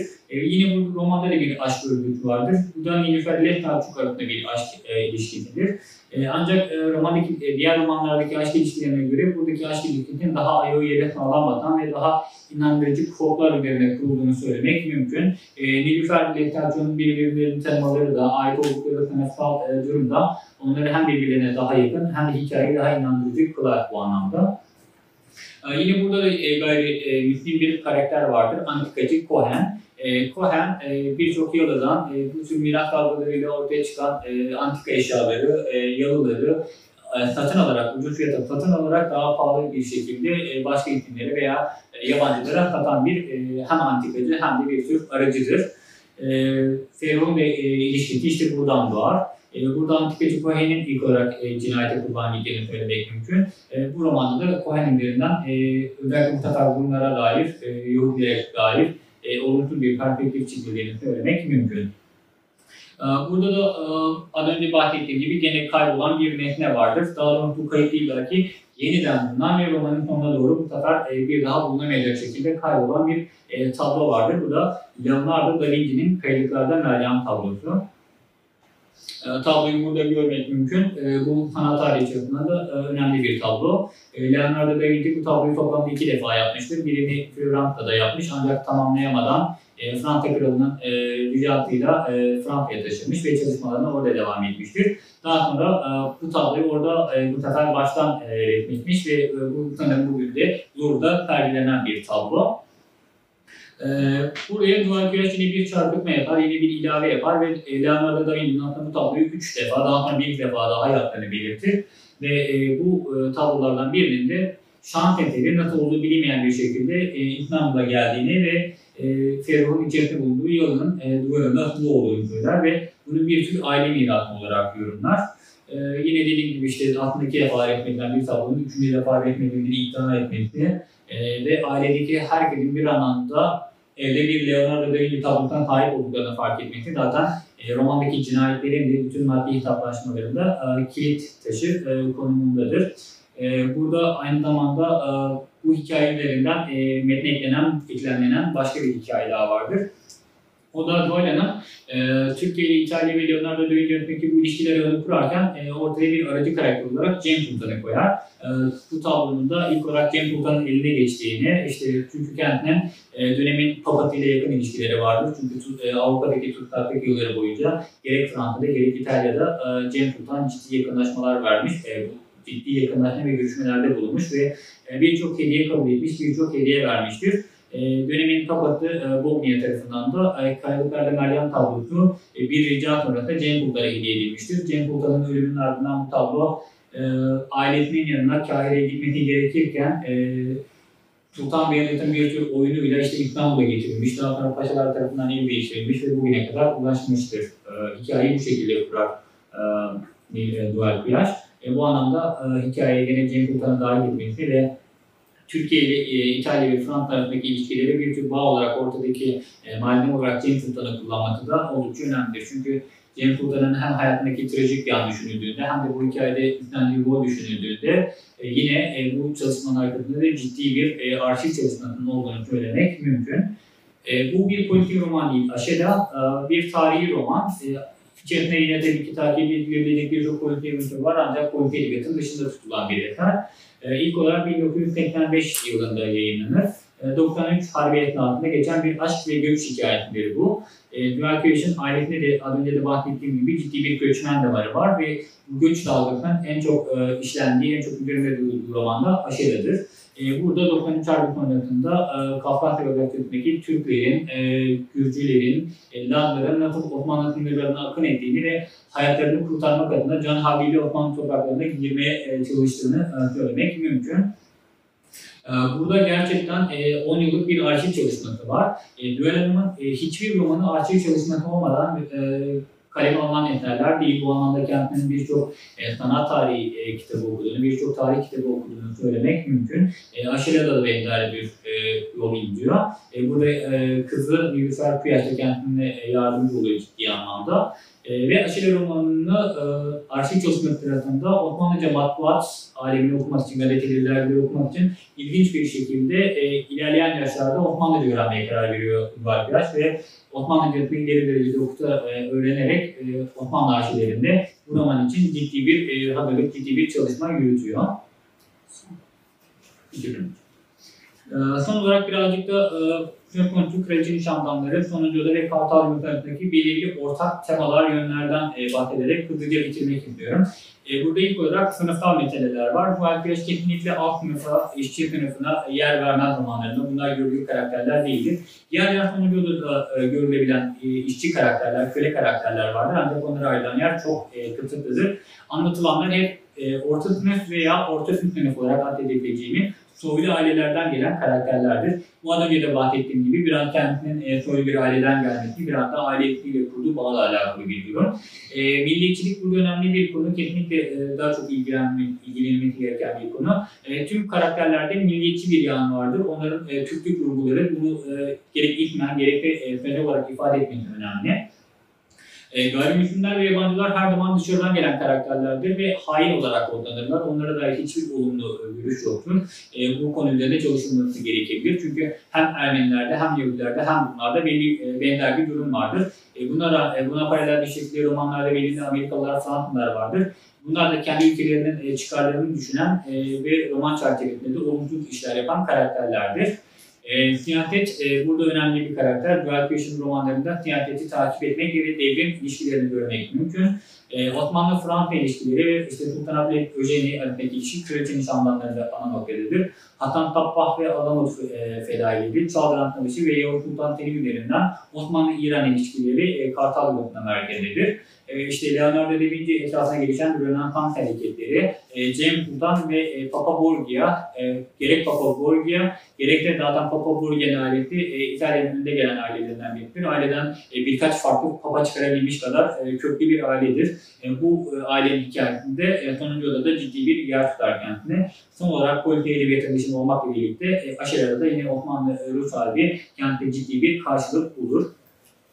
E, son olarak da işte e, coğrafyadaki geniş politikelerdir bunlar. E, hiçbir şekilde evet ana hikaye İstanbul'da geçtiğinde dahi e, hikaye daha, daha çok işte Paris'e kayar kimi noktada, kimi noktada New York'ta geçer zaten, e, kimi noktada Çaldıran'a, Kahire'ye kadar kullanılır. Dolayısıyla e, fiziksel coğrafyası İstanbul'da sınırlı kalmakla birlikte tarihsel ve düşünsel coğrafyası e, birçok farklı e, kente uğrayan, birçok farklı hikayeye, birçok farklı karaktere uğrayan e, romanlardır bunlar. E, bütün romanlarda ciddi bir arşiv çalışması yürütülmüştür. Edward Creation bu anlamda e, gerek tarihten metinlerden, gerek de e, tarihten metinlerin az önce de bahsettiğim gibi fantezi yönleriyle ilgilenen magazinsel metinlerden e, faydalandığını e, söylemek mümkün. E, bütün kitaplarda e, çeşitli alt metinler ve alt anlatılar vardır. E, Edward Creation bunları spekülatif iddialara dönüştürür ve romanlarına enjekte eder. Mesela e, Kartal Gölü romanında Ömer Hayyam, işte Nildan Gümrükçü ve Hasan Tapalı e, üç arkadaş olarak e, yorumlar ve işte ikisi de çok önemli yerlere gelmiştir. Hasan Tapah iyi bir yere gelemeyince işte bir tür fedai olmaya karar verir ve Alamut'ta e, yerleşerek orada kendi cemaatini kurar şeklinde bir iddia vardır. Hatta Alamut Fedaileri diye meşhur bir roman da var. E, hatta aynı hikayeyi Duvar Güneş daha çok daha eski bir tarihte e, kurguluyor. Bunu metne dahil ediyor. Bu anlamda bu tür iddialardan Batman metni de e, önemli.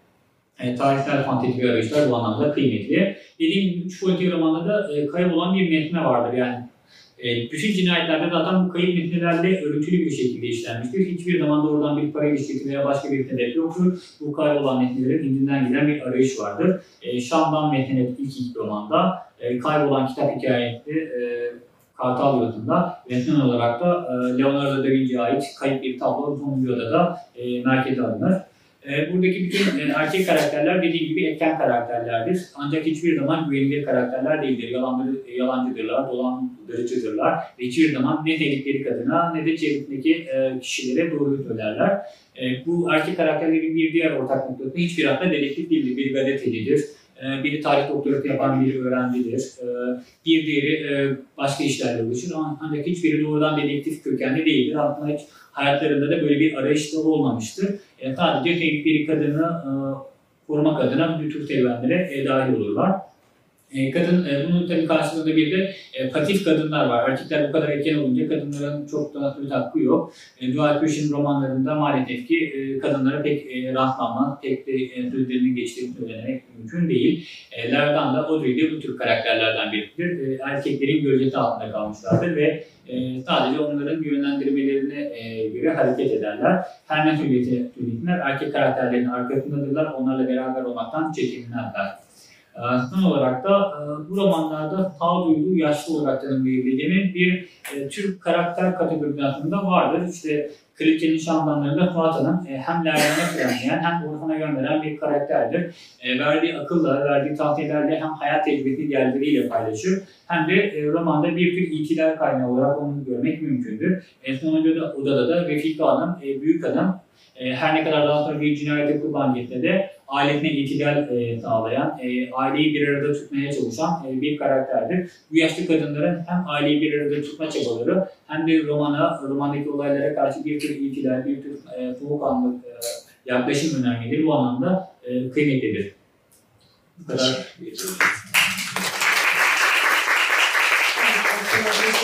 Biraz önce sana söz vermeden seni tanımadım. Kusura bakma. Abdullah Ve Mimar Sinan Üniversitesi'nden lisans ve yüksek lisansını tamamladım. Yüksek lisansında Halis Ziya çalıştığım evet. Sever Hoca'yı. Şimdi Marmara Üniversitesi'nde doktorasını devam ediyor ve aynı zamanda sanat kritiği ve editörlük yapıyor ve birçok derginin hatta en son bir çıkarttığınız var. Ova. Ova. Değil mi? Evet. E, onun da e, editörlüğünü üstleniyor. Hem sadece edebiyat alanında değil, e, genel olarak sanat, e, tiyatro, resim, müzik her türlü alanda da e, yazıları var. E, Zuhal Kuyaş'ın Abdullah'ın da belirttiği gibi polisiyesinde aslında Altın Çağ polisiyesinin özellikleri hakim. Hem kapalı mekanda geçmesi hem bir nesne üzerinden bu hırsızlık ve cinayetle şekillenen bir e, cinayi kurgunun oluşturulması hem de bir aile hesaplaşmasının dönüşmesi E, ve hem de kronolojik olarak baktığımızda yakın e, Türkiye tarihini de okuyabilmemiz açısından e, önemli. E, son romanı e, Sonuncu Oda da ayrıca Amerikalılar da işin içine giriyor. Bir casusluk hikayesi gibi bir şey oluşuyor ve e, Kayalıklar Meryem'ini romanın e, bir e, çalınan nesnesinin merkezi olarak koyması da yine Dan Brown tarzı polisiyenin aslında e, çok erken dönemlerde dual creation hani elinde şekillendiğini gösteriyor. Şimdi e, son e, konuşmacımız Hacı Aktaş.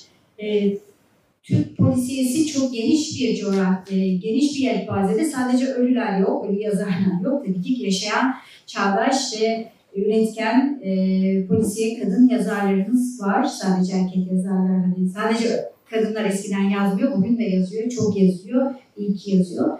E, Hacire'de e, Elçin Poyrazlar polisiyesini bize e, bugün e, aktaracak. Hacire e, Van 100. Yıl Üniversitesi'nde yüksek lisans ve yüksek lisansını e, tamamladı. Şimdi Yıldız Teknik Üniversitesi'nde doktorasını devam ettiriyor. Buyurun.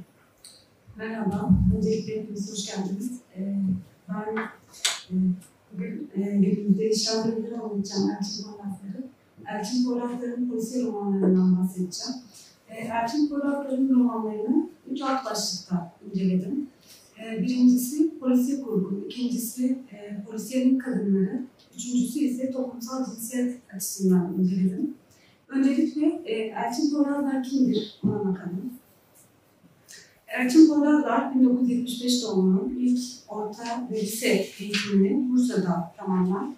Daha sonra ODTÜ'de işletme bölümü bir yazar. Yüksek lisansını Belçika'da Avrupa Birliği ve Uluslararası İlişkiler alanında yapar.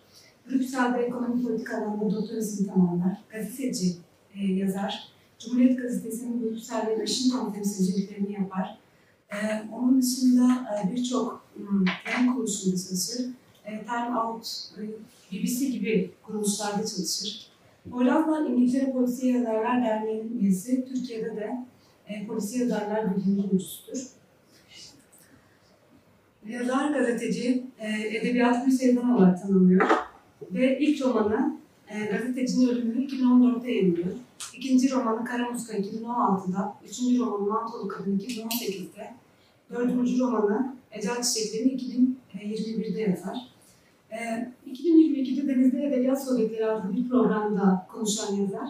E, polisiye serüvenini anlatırken çocukluktan beri e, polisiyeyi takip ettiğini, bir polisiyeyi sevdiğini söylüyor. E, Batı polisiye yazarlarını takip eder. Güncel polisiye takipçisi yazarımız. İlk iki romanı siyasi polisiye olan yazarın son iki romanında kadın odağa alınır. E, Poyrazlar kadın kahramanların kurban olmadığı, kaderlerini ellerine alan kahramanlar olarak romanlarında yer aldığını belirtir. E, yazar beşinci romanı üzerine çalıştığını bilgisini verir. E, Poyrazların romanlarını okuduğumuzda aslında tam da söylediği sözün romanlarda işlendiğini görüyoruz. E, eskiden kötü bir imge olarak yani bu türün alışıla şeytani, femofetel kadın tiplerinin değiştiğini görüyoruz. Hollanda'nın kadınları güçlü kadınlardır ve aslında intikam almaya gelen kadınlardır. Okuyucu bunu e, romanları okurken bunu hisseder ve sosyal adaleti sağlamaya gelen e, kahramanlardır aslında. Gerçek hayatta adaleti sağlamayan e, suçların cezasını alamayan suçların adaletini sağlar kadın kadınlar burada. Hepsi aslında sosyal adaleti sağlamaya çalışan kadınlardır. E, bu anlamda Poyrazlar e, gerçek hayatta, yani toplumsal gerçeklik içinde e, hayattan kesitler vererek de aslında toplumsal mesajlar verir polisiye kurgusu içerisinde. Biz polisiye içerisindeyken, bu mahalleleri okurken yani e, toplumsal anlamda da birçok mesaj alırız buradan. Bu çalışmada Poyrazların romanlarında kadının konumlandırılışını, kurgu, kahraman ve toplumsal cinsiyet açısından değerlendirmeye çalıştım. Polisiye kurgu birinci romanı Gazetecinin Ölümü 2014'te çıktı İthaki Yayınları tarafından. E, gazetenin, gazetecinin Ölümü adlı romanında kurgu politik bir zemin üzerine inşa edilir. Amerika-Türkiye ilişkileri çerçevesinde diplomasinin iç yüzü kurgusal bir şekilde okuyucuya iletilir. Yazar siyasi olanın polisi, e, polisiye kurgu içerisinde bir macera, maceraya dönüştürür. Bu maceranın asıl kahramanı gazeteci Selim Uygar'dır. Onun gazeteciliği ekseninde aşkı, dostları, politika bir serüven şekilde okuyucuya aktarılır. Ayrıca yazarın ilk romanı olması sebebiyle e, otobiyografik izler de taşıdır. Çünkü Poyrazlar da Washington temsilciliği yapmıştır ve gazetecidir aynı zamanda. Roman dört bölümden oluşan, e, oluşurken anlatı zamanı ise 12 gündür. Roman isminden de anlaşılacağı üzere bir gazetecinin ölümüyle başlar aslında.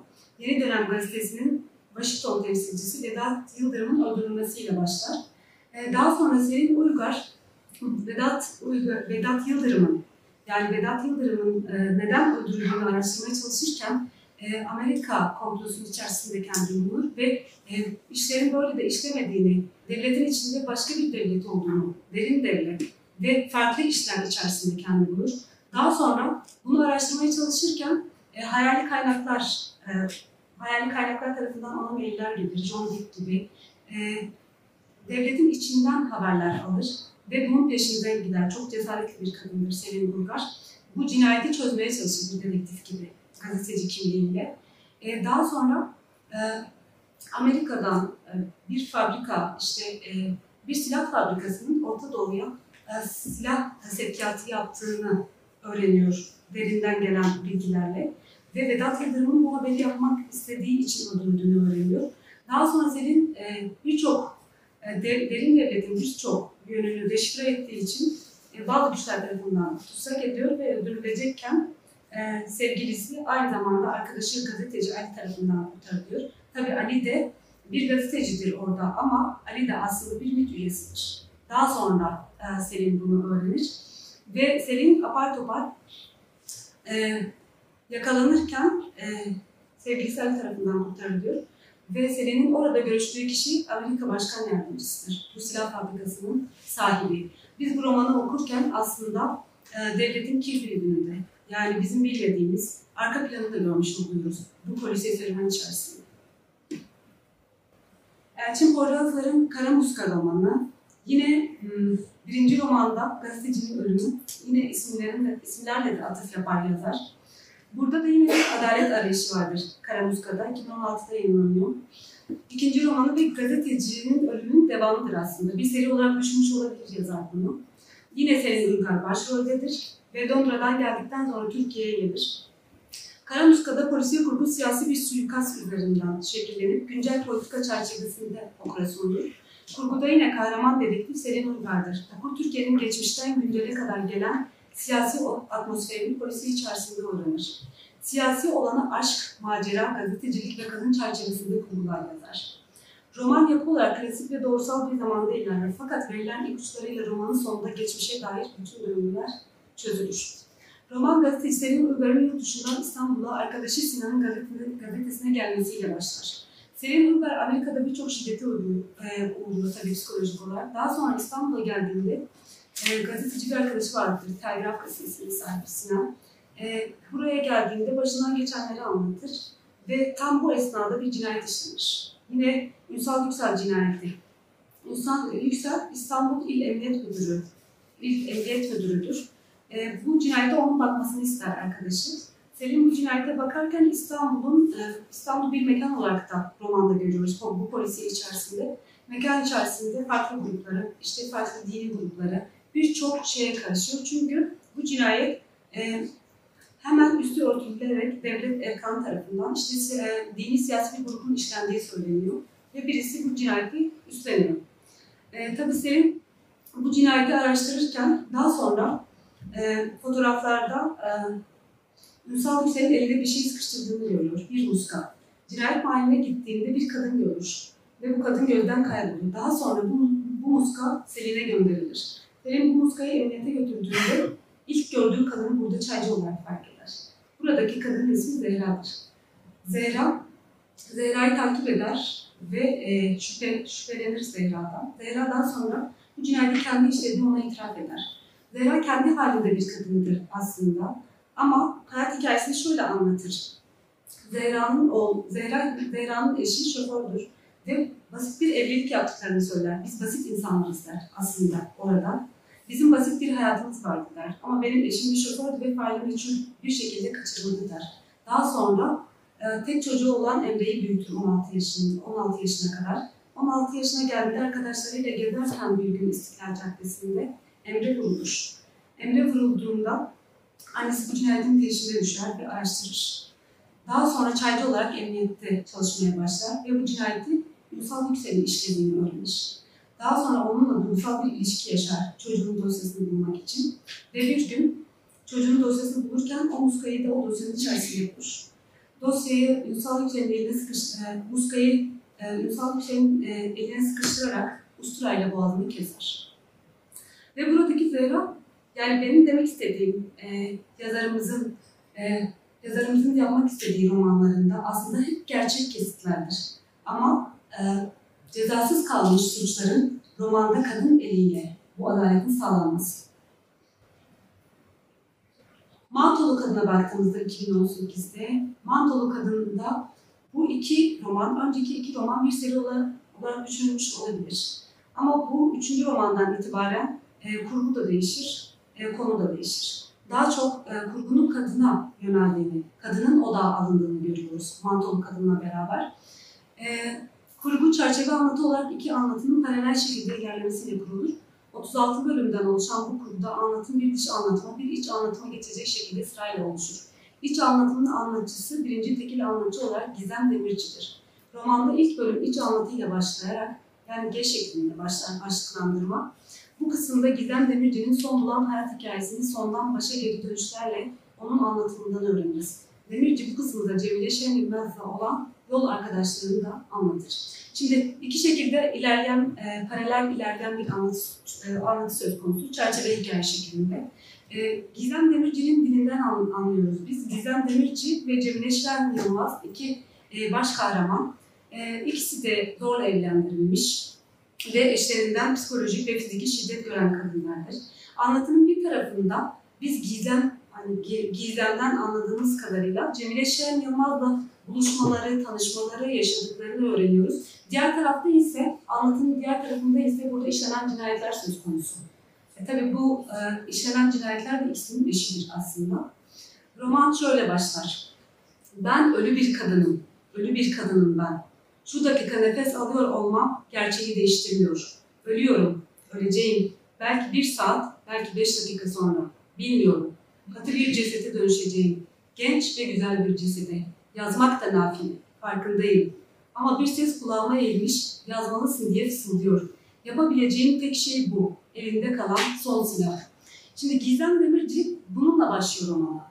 Aslında romanın sonu ve başı birbirine benzer şekilde. Çünkü sondan başlayan bir roman. Çünkü Gizem Demirci romanın sonunda eşi tarafından şırıngayla iğne yapılarak öldürülüyor. Ve tam öldüğü sırada, öldüğü es, e, öleceği esnada bilgisayardan mailler atıyor bir kişi kurtulması için. Ama hiç kimse maile dönmediği için o hayat hikayesini o anda yazıyor. Ben öyle bir kadınım. Hem bizim romanımızı başlatıyor hem de romanın sonunda yazılan bir şey. Romanın çağlasında üçüncü tekil şart anlatı mevcut. Bu kısım ise otoparktaki ceset başlığıyla başlar. Otoparkta avukat Mustafa Şen Yılmaz apşırası ve ensesinden vurulur. Bu cinayeti çözmek için son derece disiplinli başkomiser Aydın Andıt ve yeni göreve başlamış beceriksiz yardımcısı İsmail Atak da görevlendirilir. Bu cinayetin ipuçlarını araştıran başkomiser ve yardımcısı aynı anda Nişantaşı'nda da bir cinayet işlendiğini öğreniyor. Bu da Yusuf Demirci'dir, Gizem Demirci'nin eşi. E, dış anlatıda cinayetlerin ipuçları araştırılırken iç anlatı dışta okuyucunun zihinde bu ipuçlarını birbirini tamamlar. Yani iki anlatı birbirini destekler ve okuyucu burada ipuçlarını çözer. Bu anlamda çok sıkı bir kurguya sahiptir romanlar. Mantolu, Kad e, Mantolu e, Kadın adlı roman, kadın kahramanlar ekseninde kurgulanır. Gizem Demirci ve Cemile Şen ortak hayat hikayesi onları yeni bir hayat kurmaya ulaştığını iter. İkisi de beraber e, Cemile e, Şen Yılmaz bir avukatın eşidir, saygın bir avukatın eşidir. Gizem Demirci ise saygın bir cerrahın eşidir. Ancak cerrah e, cinsel anlamda iktidarsız olduğu için Gizem Demirci sürekli psikolojik baskı yapar. Cemile Şen Yılmaz'ın avukat eşi de kadın haklarını savunan biridir. Ama Cemile Şen Yılmaz'a fiziki şiddet uygular sürekli. İkisi beraber kaçmaya çalışırken eşleri tarafından yakalanırlar. Bu hayattan kurtulmak isterler, yeni bir hayat kurmak için ama bu imkansız olur. Ve bu onların intikamı zorlar. Cemile Şen Yılmaz'ı Gizem Demirci öldükten sonra Cemile Şen Yılmaz onun intikamını alır. İki eşini de öldürerek. Gizem onların arasındaki bağı şöyle açıklar. Otobüs saatine kadar sessizce bekledik. Evine giden iki arkadaş, iki kardeş, iki akraba, iki sevgili gibi. Hiçbiri değildik ya da aynı anda hepsiydik. Pek yalnız değildik. Gizem henüz 12 yaşında kendinden yaşlı büyük Yusuf Cerrah'la evlenmeye zorlanır annesi tarafından. Yine aynı kaderi Cemile Şen Yılmaz'la yaşıyor. 17 yaşında zorlanıyor Mustafa Şen Yılmaz ile evlenmeye. Evlilik kurumunun içine hapsedilen bu kadınlar çırpınmalarına rağmen bu kaderi değiştiremezler. Romanda saygın cerrah kocası tarafından zehirlenen Gizem'in intikamını yol arkadaşı Cemile Şen Yılmaz alır. Romanda Gizem dedektif rolüne bürünerek kocasının gizemini çözer. Cemile ise romanın sonunda katil rolündedir. Ecel Çiçekleri 2021 e, son romana geldiğimizde e, kurgu olarak mantolu kadın takipçisidir. Belki bir tık daha daha da yoğun bir şekilde e, işlenir buradaki yol arkadaşlığı. 48 bölümden oluşan bu eser çerçeve anlatı şekilde iki paralel öykü olarak ilerler. Her iki anlatıda da üçüncü tekil şahıs mevcuttur. Yine aynı şekilde mantolu kadın kurgusuna benzer bir kurgu ve iki anlatı birbirini tamamlayarak okuyucu buradaki düğümleri çözebilir. Bir önceki romanın Mantolu Kadın kurgusunda Gizem Demirci ve Cemile Şen Yılmaz'ın arkadaşlığı, yoldaşlığı vardı.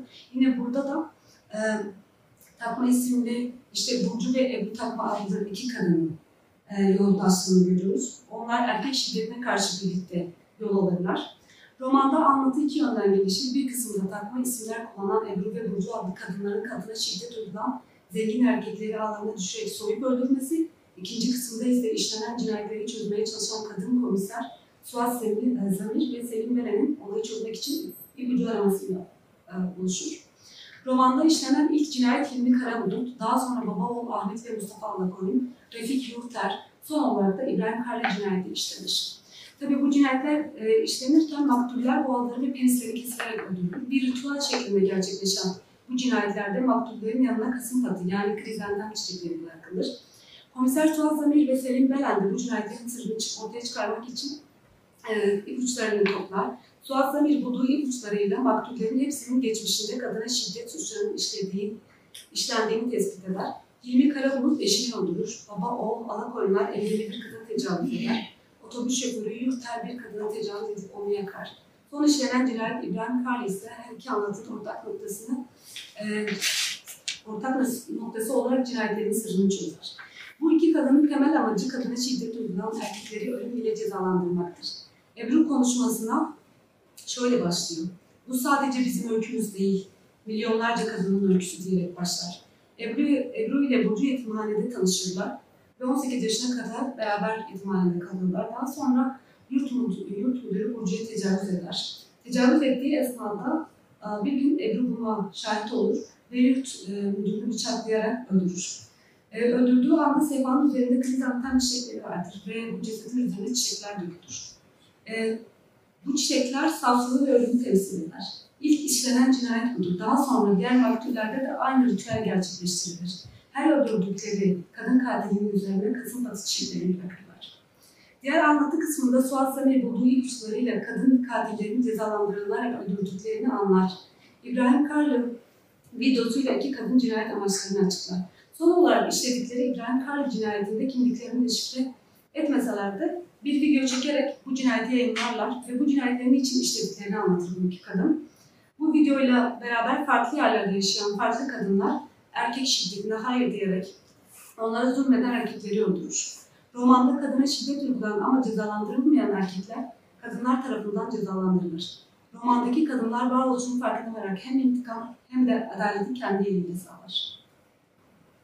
Polisiyenin, polisiyenin kadınlarına baktığımızda bu başlıkta yine gazetecinin bölümünde e, baş kahraman dedektif olarak Selin Urgar'ı görürüz. Selin e, başarılı, korkusuz, adil bir gazetecidir ve adalet arayışı için uğraşır. E, Kara Muska e, baktığımızda dedektif ve katil kadın karakterlerden oluşur. Dedektif rolündeki yine gazeteci Selin Urgar'ı görürüz. E, Ünsal Yüksel cinayetini işleyen Zehra, Zehra'ya baktığımızda bir e, kadın kahraman olarak aslında kendi halinde bir kadındır. Eşiyle evlenip mutlu olmak ister. Oğlu Emre'yi doğurduğunda taksi şoförü olan eşi faili güçlü bir şekilde kaçırılır. Zorluklarla büyüttüğü oğlu Emre ise Ünsal Yüksel tarafından katledilir. Zehra katil olacak bir insan değildir. Onu buna sürükleyen annelik duygusudur. Poyrazların yarattığı dedektif ve katil kadın karakteri toplumda adaletsizliğe uğrayan kadınlardır. Adaleti sağlamak için uğraşan bu kadınlar bu rolde olmaya zorlanmışlardır. Mantolu Kadın adlı roman kadın kahramanlar ekseninde kurgulanır yine. Gizem e, 18 yaşında kendinden yaşça büyük biriyle evlenmeye zorlanmış biri. Yine aynı şekilde Cemile e, Şen da bu şekilde e, zorlanıyor evliliğe. Romanda Saygın Ceren kocası tarafından zehirlenen Gizem'in intikamını yol arkadaşı Cemile alır.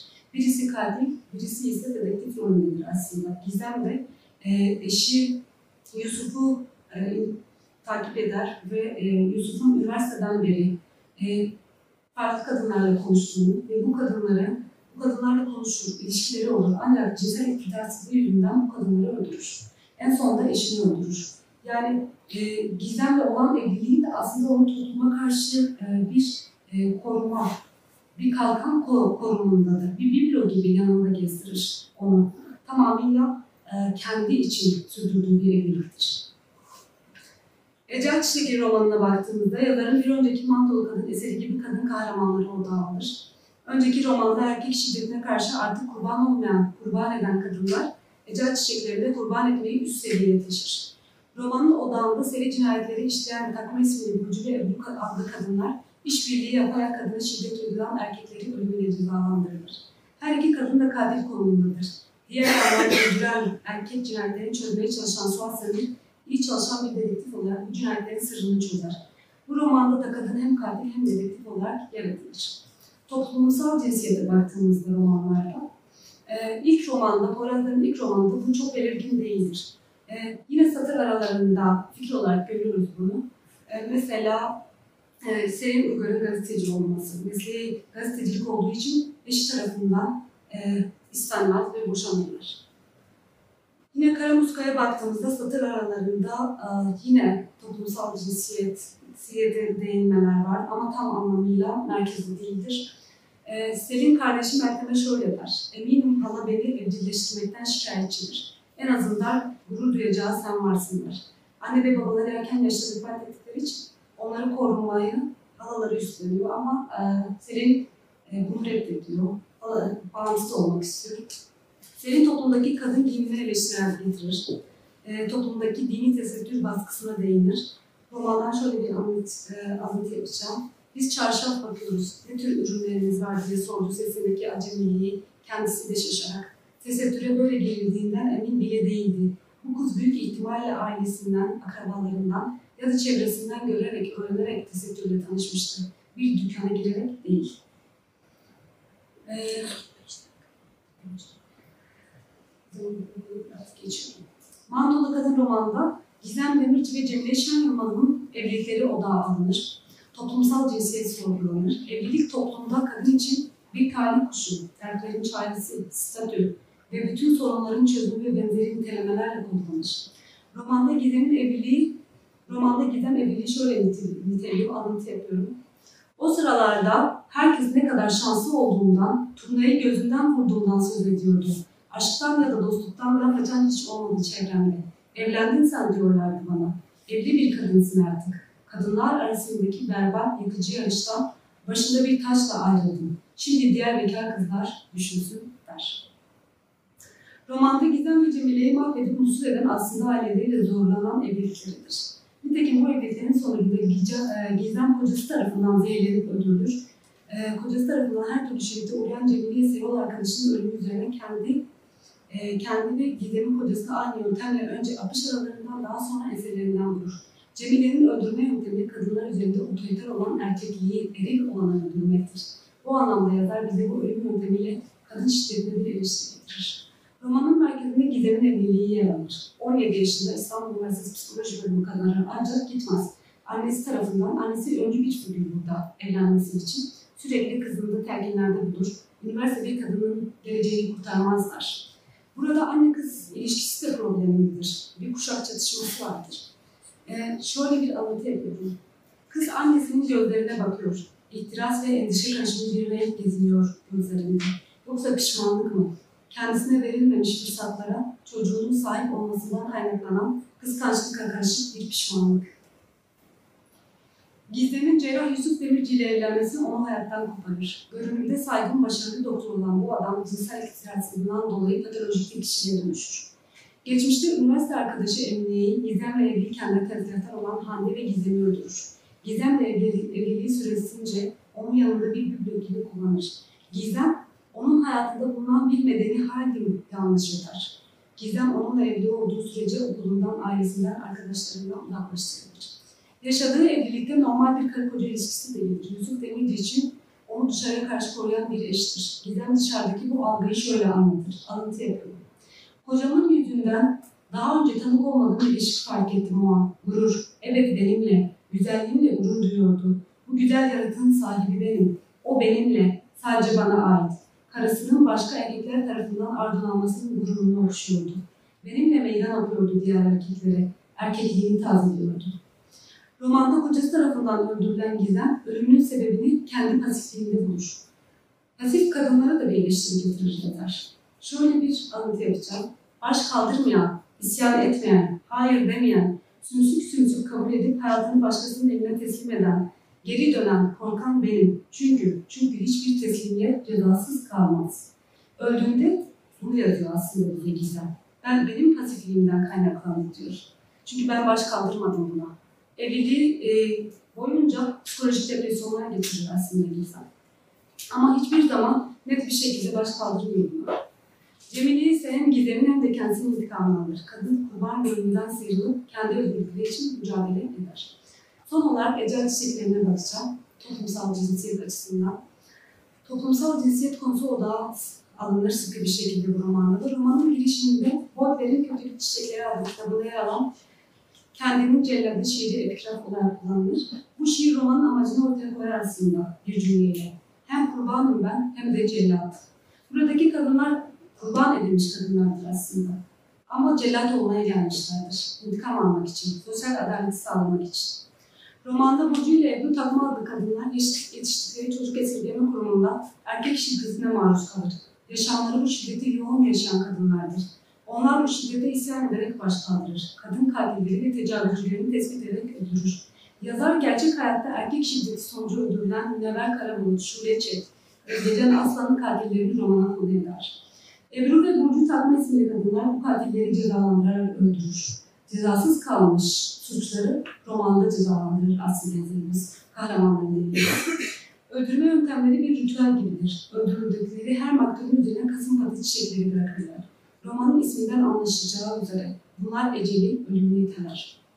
Romanda iki kadın son olarak İbrahim Kalya'nın cinayetini işler. Bu cinayeti videoyu çekerek, e, videoyu çekerek bu cinayetlerin işleme nedenlerini anlatırlar. Konuşma şöyle başlar. Romandan alıntı yapıyorum.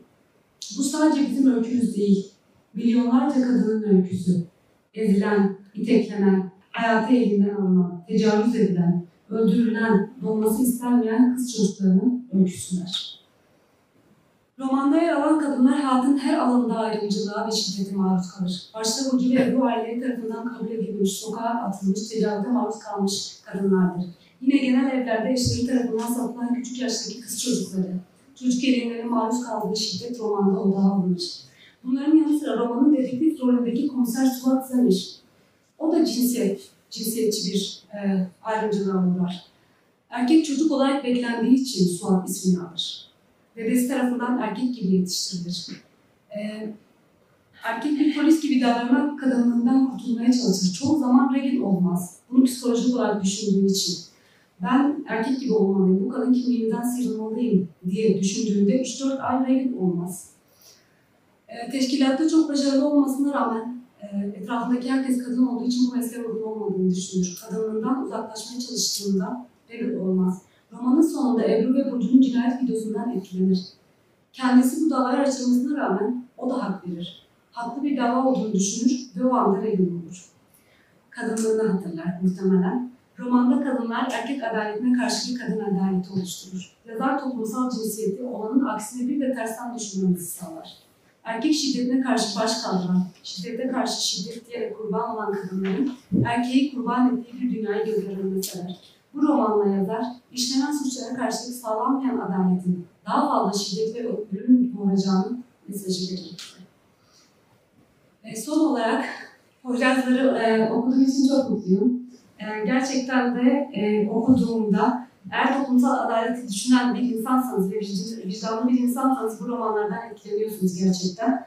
Ve e, bu cinayetler karşısında biraz da duyarsız davranıyorsunuz sanırım. Yani çünkü sağlanmayan adaleti sağlar bize yazar.